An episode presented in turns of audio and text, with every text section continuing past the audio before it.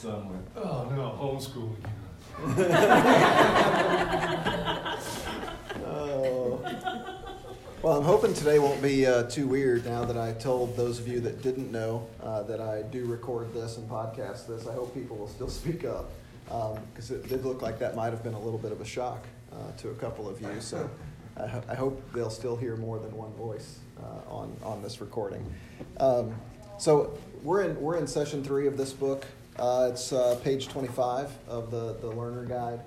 And uh, today we're, we're really focusing in on the word salvation. Uh, for the last few weeks and for a few weeks more, we're really looking at some of the key terms uh, that, that are part of the Christian faith and really exploring those and doing a bit of a deep dive on those. Uh, the passage that you're going to read today is in Romans 3, uh, and it contains one of the most popular verses that, that we often remember. It's Romans 3.23. anybody remember Romans 3.23 without looking? Just one of those familiar ones? If I gave you some help for all have, right? And it's one of those, right? As soon as I said the first word, everybody just starts rattling it off. It is one of those uh, frequent visitors for us uh, when we're talking about sharing our faith. Uh, what we may not remember, though, uh, is that verse 23 is actually a verse that starts with a comma. It's a continuation of verse 22, and it carries on uh, through verse 24. And when you get into a lesson like this, where you actually get to read the whole context, it's often helpful for us to understand uh, exactly what Paul was talking about. But it is 323 is one of those quick, short, easy ones. It's a good one to remember when when you're having that debate at work or, or in the classroom or wherever, uh, and someone says, "Hey, I feel like I'm in good standing," or if someone says, "Hey, I feel like I'm going to heaven when I die," why do you feel that way, right? Um, sometimes they'll compare themselves to their neighbor and say, well, I'm better than that guy. Uh, and this is a reminder that, you know, for all have sinned and fallen short of God's glory. So uh, that's the reason Paul used it. And Paul used it in the context of, of faith with a fairly faithful group uh, that were really focused on the law and fulfilling that law. And they were pretty darn good at it. And Paul's telling that group, even you have fallen short of the glory of God. So today we're talking about the word salvation. Uh, we'll do some definition work, we'll read some stuff together, uh, but we typically have an icebreaker question. And the icebreaker question today is When have you been happy for someone to step in and fix something you couldn't? I got a good one. All right. It was just a couple, what, three, four weeks ago, first of February. Um, my business partner, one of his sons, is getting married in Birmingham, so we're like, the whole company's going to this wedding worked out that my boss, like the guy that's the majority owner of the company, his wife's gonna ride with us to Birmingham. We get, I don't know, twenty miles south of Montgomery and the car starts lurching, acting weird. Beverly's giving me the big eyes and the rear view mirror. So I'm sitting in the back, just like, I wonder what that was. anyway, long story short, you know, I get on the phone and figure out, well, there's an O'Reilly's in Montgomery, let's go there. And, um, alternator was going bad, nothing, nothing huge, but, uh, you know, a little embarrassing that the boss's wife in the car was. So kicked it into logistics mode, figured out somebody else was behind us, so they came and picked her up at least. Took her on to the wedding. but going to this O'Reilly's, they have the part, great. Two mechanics are standing there buying a piece of some other thing, great. How much will you charge me to put it on? 140 bucks. I got 136 in my wallet. Will you take it? Sure. Sounds two good. hours later, we're on the road. Yeah. It was pretty happy to have somebody step in and provide. So, if you were in uh, the big church this morning, John said, right time, right place, right? God can handle these details. There's two mechanics. You were $4 short, but it turned out they didn't need it. but, oh, man. How about other, other examples?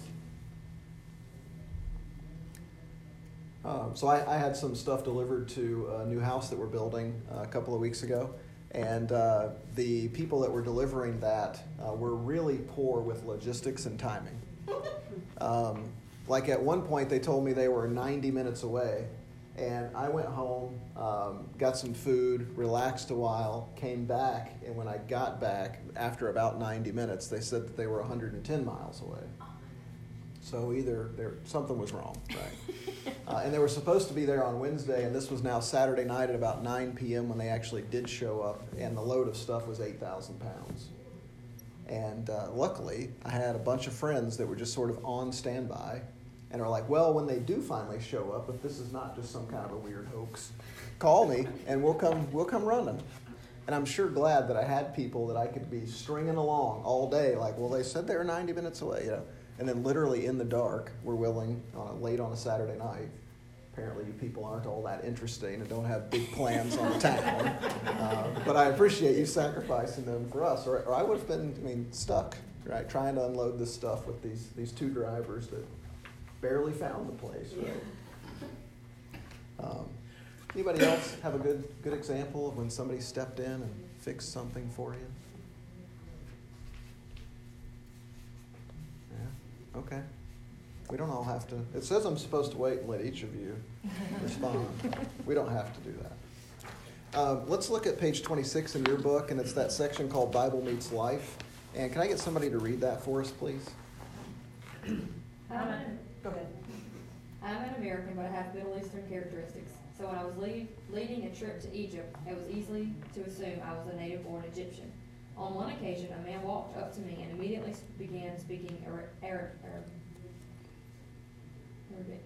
Arabic, there you go. He seemed to be in a panic when it became obvious I was confused by his words. I was in a situation I could not resolve and needed a mediator. Thankfully, a translator stepped in and did just that. He served as a go-between and made it, the conversation possible. Mediators are often needed to get two parties on the same page. Businesses use them, legal disputes sometimes call for them, and unfortunately, many marriages need them. When we need reconciliation, a mediator can save the day. One area where we all need a mediator is in our relationship with God. While the Egyptian and I were separate, separated by language, we were separate. We are separated from God by our sin. It's a rift we cannot fix. We desperately need a mediator to step in. Thankfully, God has provided a mediator in Jesus. Have any of you ever used or uh, been a mediator, either in language or in relationship? Has God ever used you in that way? Have you ever needed those services? Yeah. Uh, Marcy went with me one time on a trip to the Netherlands, and because of the hair, I guess, uh, people walked up and, and asked her for directions all day long. Um, and she didn't speak their language. She looked the part, right? Very similar to this story. Uh, but when she would go like this, she, she became American immediately, yeah. right? I don't know. We never got mediators either. We just kind of like turned around and walked our separate ways. uh, mediators can be important, though, and help us understand each other and our, our positions. Um, when I was working in Japan for uh, almost a year, I had someone with me almost all the time. Um, that team spoke English, in big air quotes. Uh, but often, when we were trying to communicate on, on very serious or technical or personal matters, uh, their limited English and my limited Japanese, we, we needed a mediator. And often, what I found is that mediator wasn't just translating, they were often uh, doing two things, two words that start with a B that I wrote down in that moment, and that is they were brokering and buffering. And brokering and buffering were, were interesting word choices, but it's exactly the role that they were doing brokering, kind of like you would have a, a, broker that would help you like sell a house or buy a car or whatever, uh, they were negotiating on my behalf. Uh, they were helping me to understand the rules. Uh, and then buffering. In some cases, they were taking, you know, my, my strong American approach uh, and buffering that to the audience. And one of the places where that happened a lot for me was in, in front of the PMDA, kind of the Japanese version of FDA where I would I would say something you know American in American English, and then they would say it in the in the form that they wanted it received, uh, which was really interesting. And I, I needed that, or I couldn't have been successful. Um, what about in marriages? Are there ever times when husbands and wives don't speak the same language? They're speaking the same technical language, but sometimes the words don't mean the same thing. Uh, guys, how about when your wife says she's fine? Is she fine? It often means that something's wrong. Um, my place of business, I didn't realize this. I worked there 16 years. It took me about 10 to realize this. But in Minnesota, where my company's based, if they say the word interesting, hey, that's interesting. It actually means it's not interesting at all. It means that it stinks. That's the worst idea I've ever heard. when someone says interesting, or when I say interesting, I'm actually interested. Right? I'm curious by nature. Uh, but up there, that, that means this is stupid. What are we? Why are we here? Why are we having a meeting? So you need people to be honest and brokering and buffering and helping you to understand. What about us with God? Uh, do we do we understand all of God's plan? No. Do we even understand Him as a person, as a, as a being? Right? Person would, would be too low. We're created in His image, but it doesn't necessarily mean He's like us. Right? He's actually quite unlike us. Uh, we, we strive to be like Him, but we don't fully understand uh, who He is. He gives us uh, signs. He tells us through His Word. Uh, but you know, we let's be honest. We don't spend a lot of our time trying to explore and to know who He is.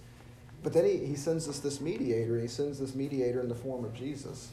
Um, I can tell you all the mediators I've talked about, whether it's a marriage counselor or a language interpreter, um, are they perfect? No. There are times where I, kn- I knew enough Japanese to know that when that person translated my stuff, that is not what I said. We can call them out on it? Uh, yeah, sometimes. Um, you know, and sometimes you know when you hear your name that you're being talked about, That's right? Um, so they're not perfect. Uh, what about a marriage counselor, right? You know, you guys have been married 20 years. You go in, you, you talk to a marriage counselor or a pastor about an issue that you're having. Do they always get it right? No. What about what? So, in, in choosing Jesus to be this mediator for us, um, God didn't give us somebody that was just average. He didn't give us somebody that was going to misinterpret uh, what we mean. He wasn't going to mistranslate uh, something that we say. Um, Jesus is working on our behalf in such a way that he understands how we feel, think, act, what we say, uh, even when all we're doing is groaning. He said he can translate the groans of our heart um, in, into words that God understands. He's literally serving as a mediator uh, for us. And, and, there are a lot of interesting scriptures uh, related to that where Christ is serving as an intermediary between us and God. It's, it's a cool thing. So today, the key word we're focusing in on is the word salvation. And if I were to ask you for a definition of the word salvation, what would you come up with?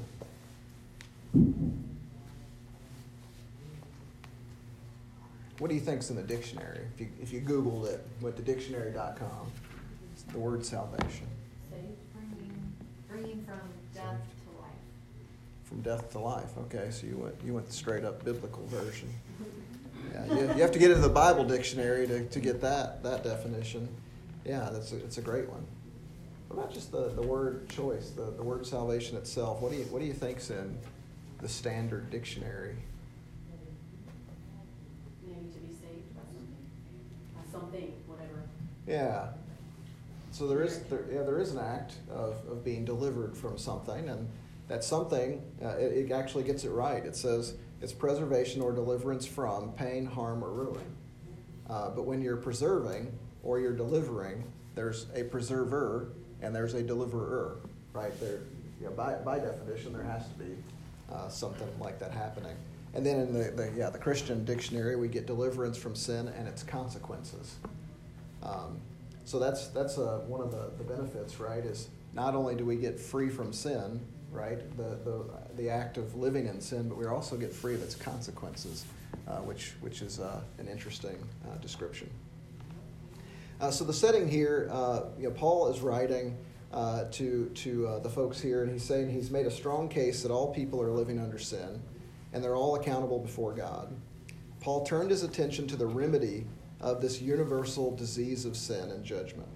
Rather than people working or earning salvation through works of the law, which we talked a little bit about earlier, um, uh, the work of the oh God, I just lost my place here.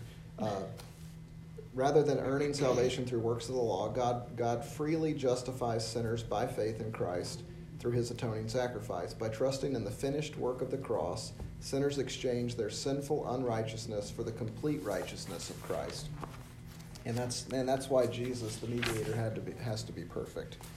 Um, let's look at Romans three, and we're going to read verses twenty through twenty-two. And will somebody start us off today?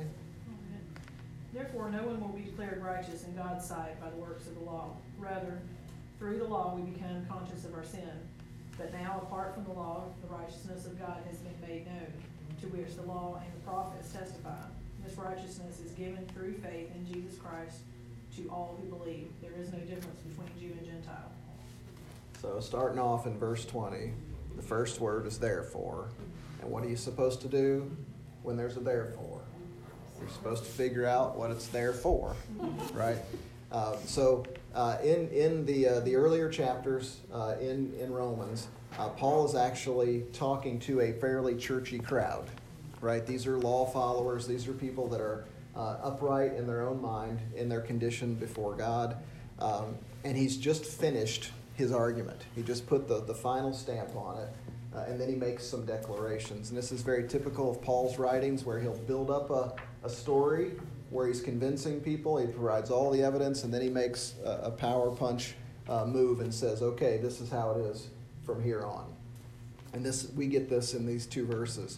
He says, Therefore, no one will be declared righteous in God's sight, God's sight by the work of the law. Rather, the law, of through the law, we become conscious of our sin. Um, do you think that was a popular statement? So when he said that, do you think everybody just stayed quiet?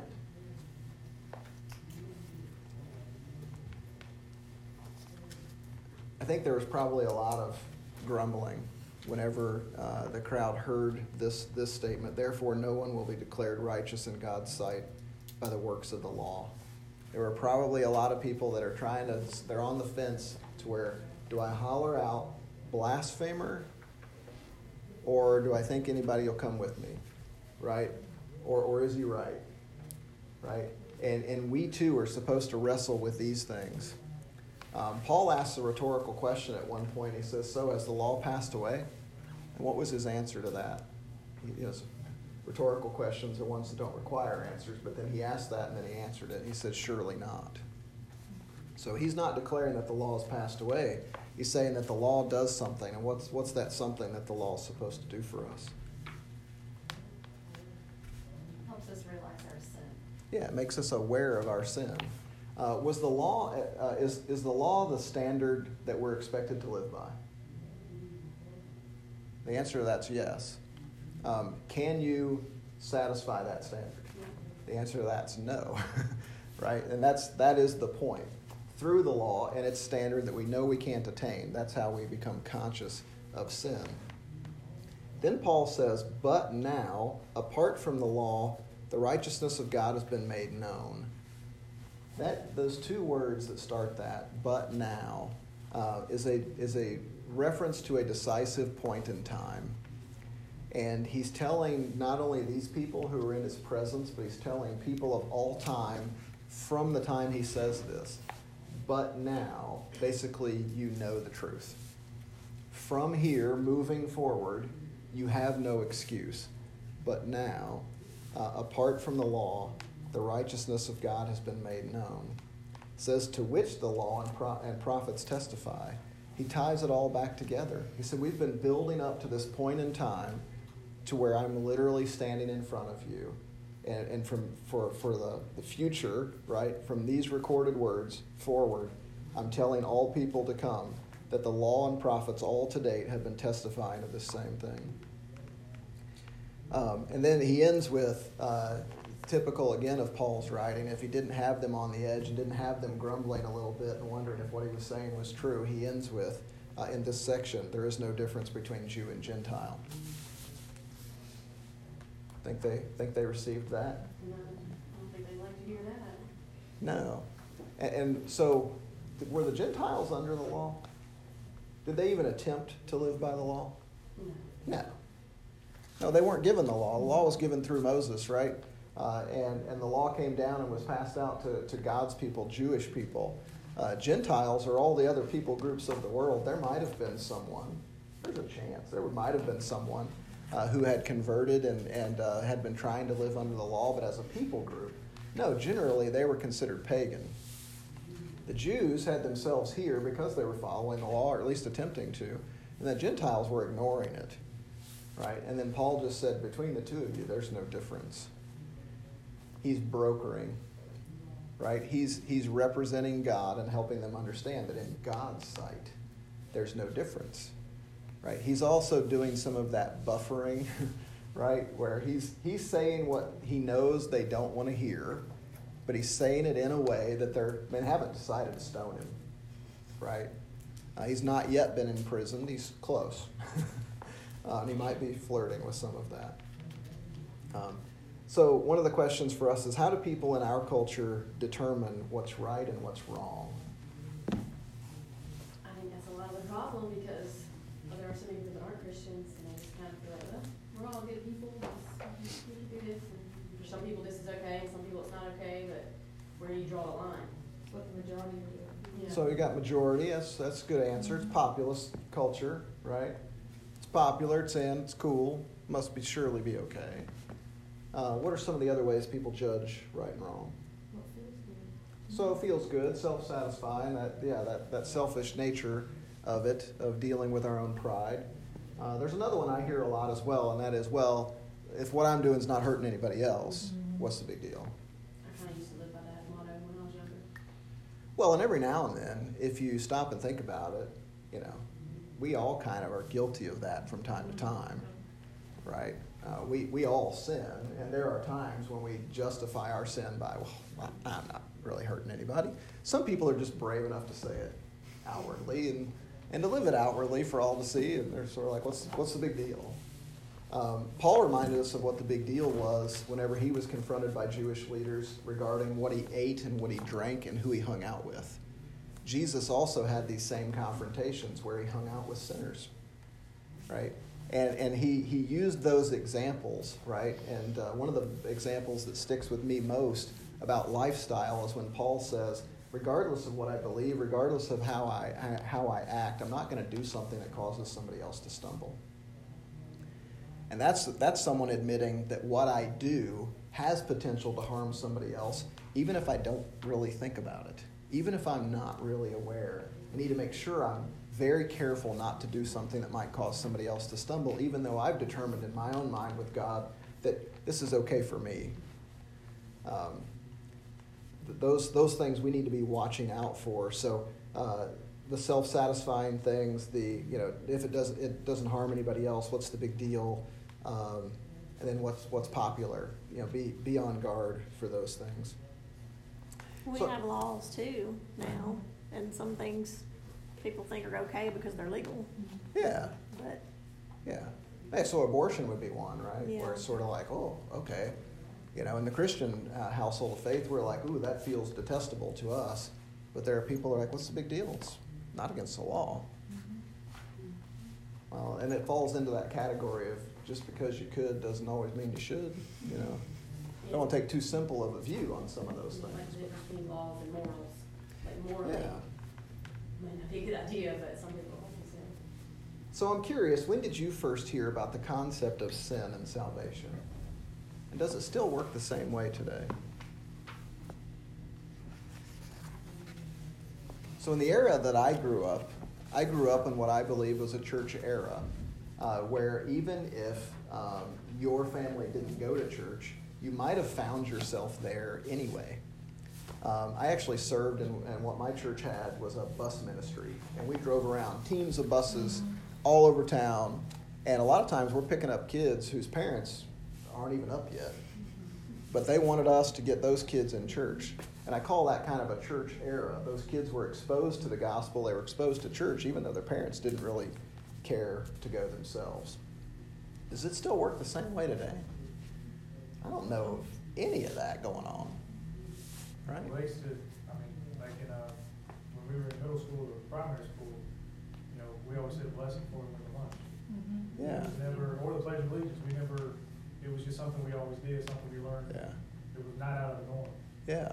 you know, so nowadays, it's shunned, you know, you don't, it's something you don't do.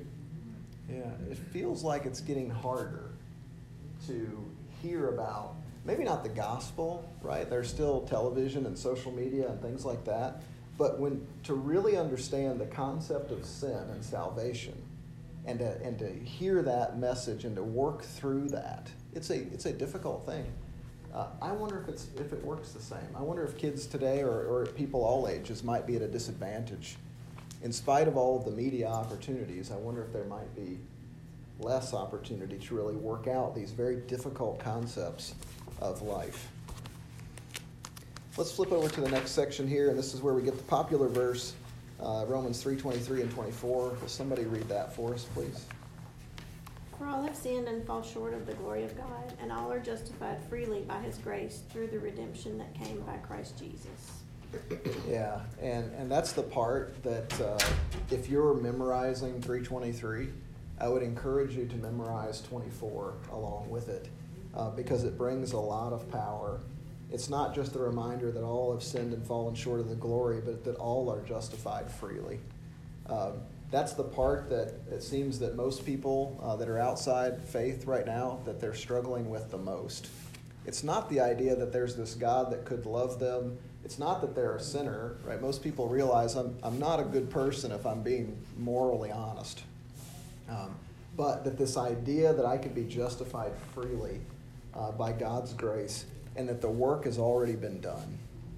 That's the part that I think people are going to wrestle with and really struggle to understand and then receive.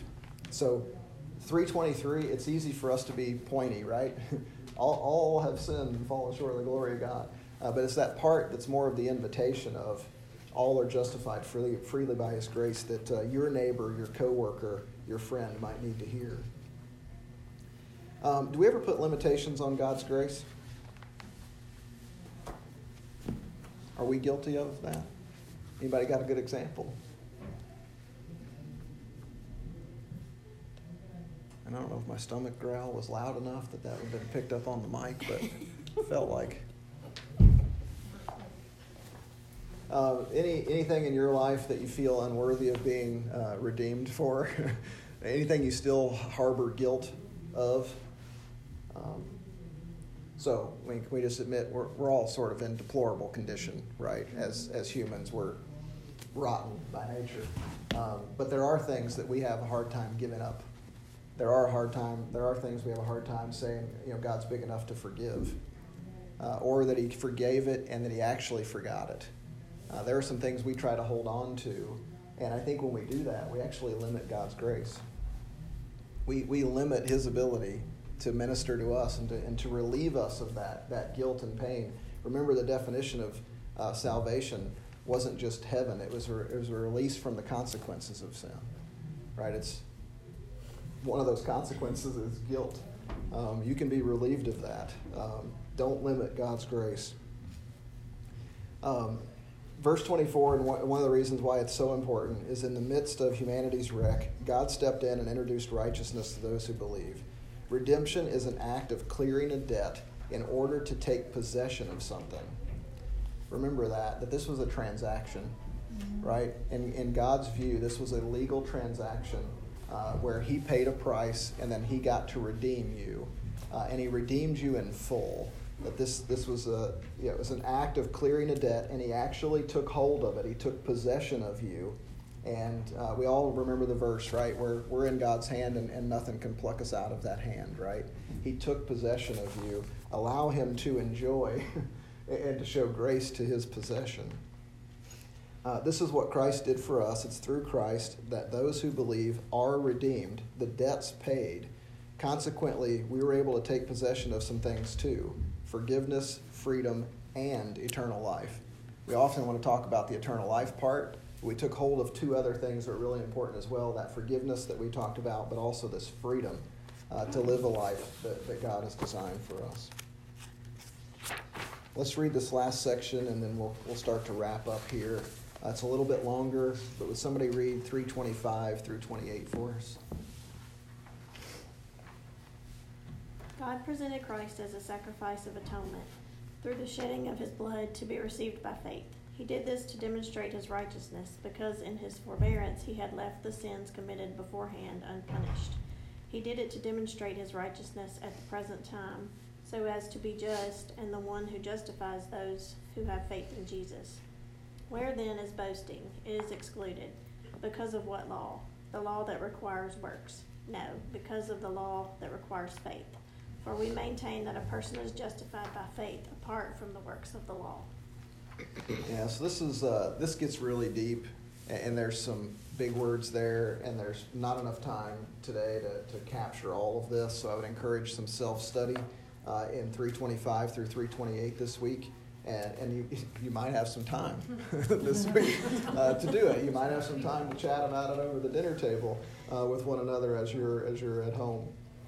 Um, when, when it says that uh, God presented Christ as a sacrifice of atonement, when we say atonement, what does that mean?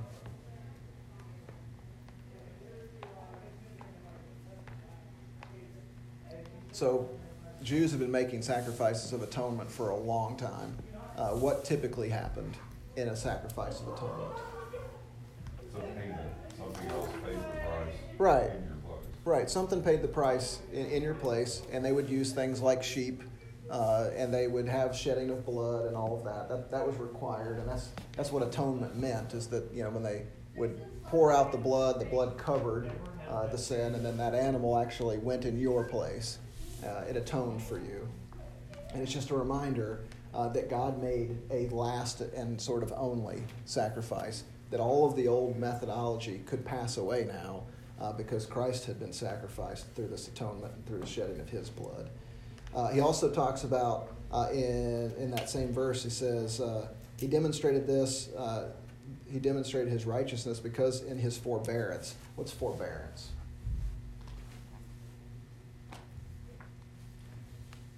Sometimes we, we hear forbearance as just, we feel like it's just like waiting, it's just holding. Uh, but it's a special kind of holding. Uh, forbearance means patient self control, restraint, and tolerance. That literally God's allowing us to get away with something that we don't allow, we're not, we shouldn't be able to get away with because He's patiently self controlled. He's tolerating our condition for a period of time. Have you ever been forbearant towards your children?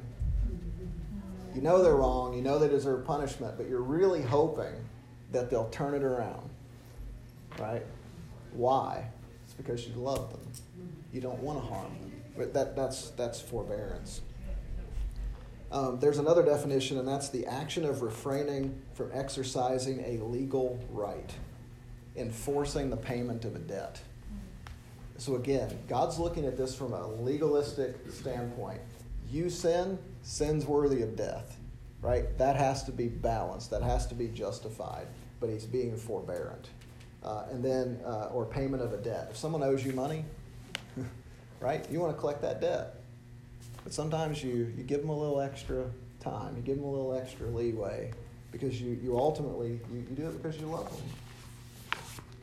Um, so let's let's start to wrap up here. I know we're short on on time, um, but this this week and it's on page 32 in your guide. Uh, so there's three options, right? Things that you can do this week. Uh, one of those is, is to believe and, and to turn to God in faith and place your trust in Christ. And I'm looking around the room and I was like, yeah, I think everybody here's already done that. Um, uh, but you know, be, be, be an example for somebody else. Uh, live in such a way uh, that people would also uh, want to believe. Play that buffering and brokering role, right? Be a mediator for somebody else this week. Uh, confess. It says, examine your life for any boasting about who you are and what you've done. Confess that to God and thank Him for His forgiveness. Recognize that anything that you have or do is all from His grace. We might need to do that just about every day. That might even be a good place to start. Lord, today I know that everything that I have and do is all because of your grace. And then proclaim the good news. It's not intended that you keep this for yourself. Identify someone you know that you can share the gospel uh, with this week. I think we'll kind of wrap up there and see if you guys have any additional comments. Right? So, uh, yeah, a discussion on salvation uh, with a group that is pretty assured of its salvation might might not feel like a good use of our time, but I hope you got something out of it today that you can turn around and apply. Uh, are there comments? Other additions for today?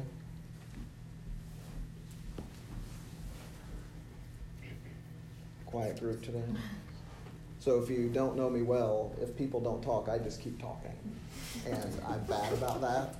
I need to talk less, and you guys need to talk more. Uh, but when they don't, when you don't, I'm just ready to go. um, any any additional context today? No. Okay. Well, uh, let's wrap.